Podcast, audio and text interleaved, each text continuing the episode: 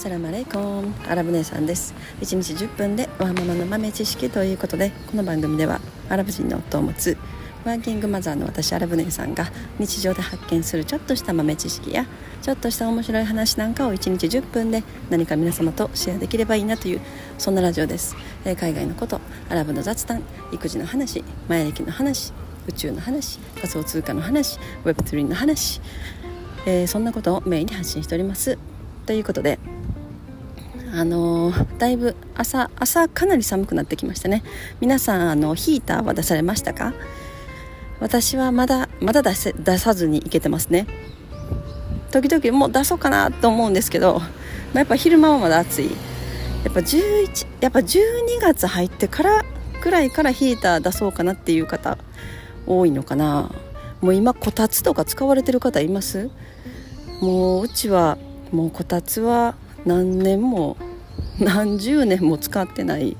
ですね。まあ実家とかおばあちゃんの家とかはこたつ使ってるんですけど、やっぱこう洋式の家っていうのかな、なんか洋式の家に住んでる人はもうこたつがないのかなとか思いますね。でもこたつっていいですよね。こうなんだろう、そこにそのヒューマンコミュニケーションがあるっていうのかな。まあ一人暮らしの方だったらあれですけど、なんか落ち着く、こうこたつに座るとなんかみんなそこ入ってくるじゃないですか。こう家族とかで住んでると、なんかそこで必然的になんか会話が生まれて、こうもうたわいもない雑談が始まり、なんかなんかこたつっていいなって思いますね。だからなんか和室のあの部屋とかがあったらこたつは絶対置きたいなって私は思いますね。はい、えー、ということで今日のお題はですね、オールモ、オールモストヒューマン、オーモストヒューマンっていう、まあ、あの海外のドラマ、昔のドラマ、まあカタカナで言うとオールモストヒューマンって多分検索したら出てくるのかな。あのーまあ直訳したらもうほぼ人間みたいないう意味のタイトルの海外のドラマですね。なんかちょっと最近私はこっちにハマってて、結構昔の映画なんだけど、なんか昔の映画を最近見返すとなんかすごい意味深というか、あの時には分からなかったような意味がよく分かるっていう映画が結構あって、なんか先日のあのウエストワールドに引き続きちょっと エーアイ とか、まあ、未来テクノロジー系のお話ですね。でそのオールモストヒューマンっていうあのドラマの内容は、まあ、簡単に言うと、えー、にせんよんじゅうはちねんの、まあ、未来の話でも、その時ではまあもちろん普通にそのアンドロイドみたいなもうにヒューマン型 エーアイ が普通に普及してるわけですね。でそれを商売にしてる人とかもいて、で警察官も、まあ、人間の警察官はまだ活動してるんだけど、その人間のか警察官とともにあの、まあえー、と警察官を守ったりとかする、まあ、目的で一緒に同行するアンドロイドがいるっていう、そんな世界ですね。で, でそのアンドロイドが何回も改良されてるんですよね。でどんどん改良されて、今最新型のアンドロイドが、まあ、本当にその人間の言うことだけを聞く、もうそれ以外はあの感情もなければ、まあ、余計なことはないわけですね。余計なものは一切なし、だからもう本当にもう指示に従うだけのアンドロイドだから、体つきとかももうあの人間のこう正規の部分ですね、胸とか下の部分とかね、こう正規の部分ももう本当にもうな作り込まれてなくって、普通のアンドロイドでもそういうものは一切必要ないだろうということで、そこは作られてないんですね。で、まあ、でも顔とかは、まあ、全く人間と同じように作って、まあ、見た目上はあんまりわからないっていう感じですね。でそれが最新型として、だからそれが一番、まあ、安全性高く、えー、警察官と一緒に同行して、まあ、何か問題が起きた時に、まあ、警察の前に立って矛盾にもなるわけですね。こうバンバンバンと撃たれたりとかした時に、まあ、警察官を守る役目もあるという、まあ、そんな感じで、でもそのあの旧型とかがやっぱいるわけで、やっぱそういう映画の中のよくある話で、こう旧型はもう使われてないんだけど、こうちょっとすごいオタクな研究者とかがこっそりバレないように自分のラボでその旧型を廃棄所から持ってきて、また組み立てて作ってるみたいなことってよくあるじゃないですか。ね、なんか、まあ、それをやってる人がいて、で旧型が復活してきたりするわけですね。なんかその旧型はなんで破棄になったのか廃棄になったのかっていうと、それはもう本当人間に全く似せた感じで作られたアンドロイドタイプだったわけですね。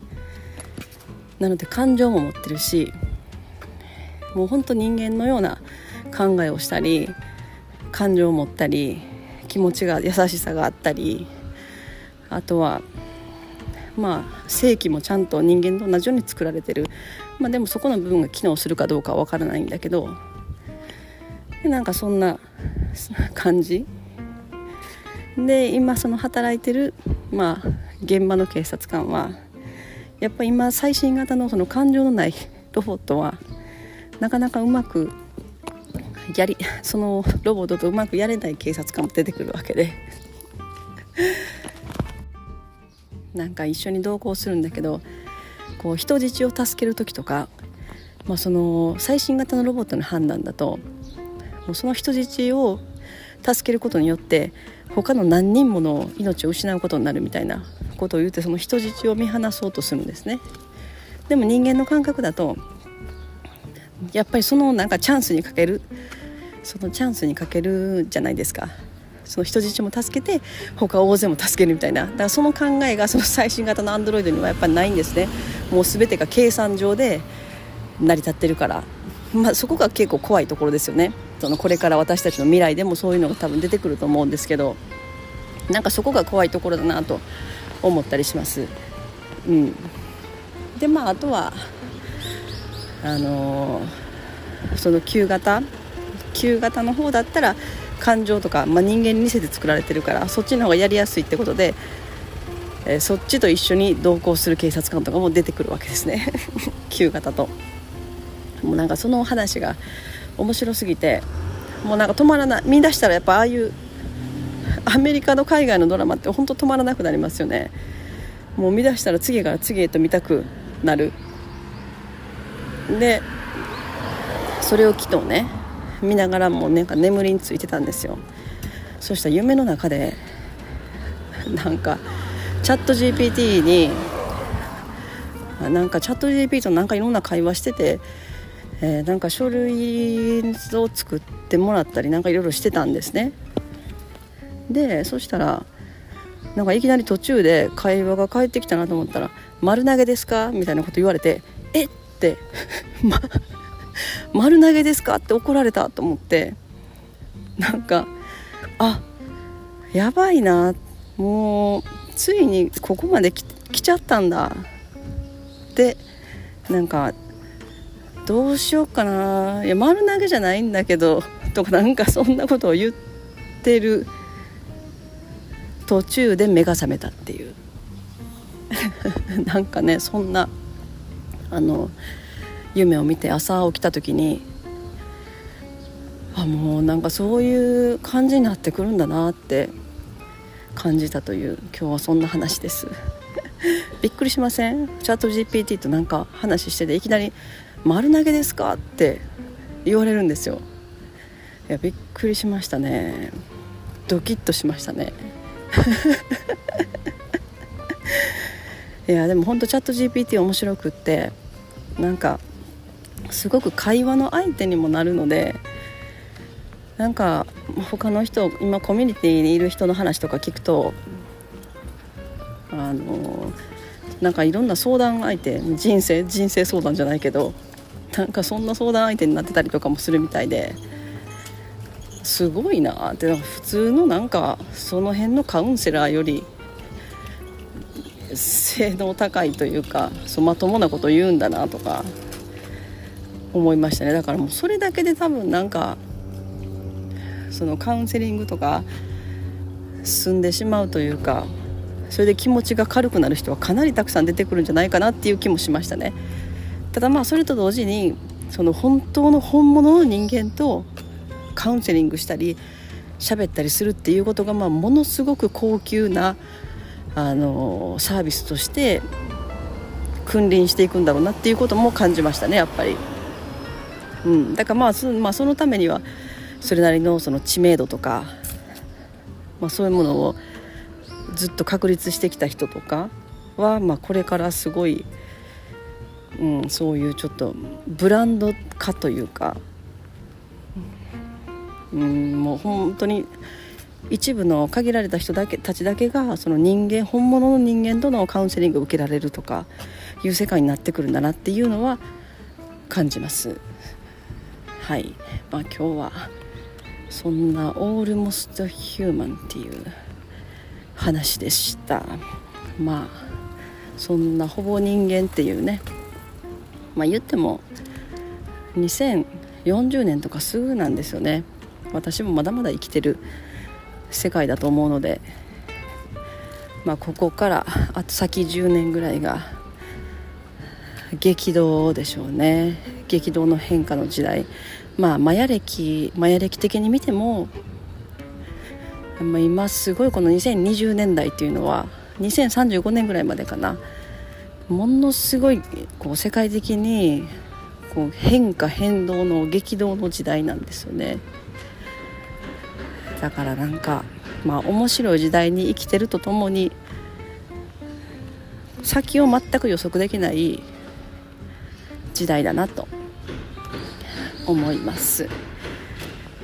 はい、ということで本日も皆様のちょっとした豆知識増えておりますでしょうか。本日も最後までお聞きいただきありがとうございました。それでは皆様、インシャアラー、人生をなるようになるし、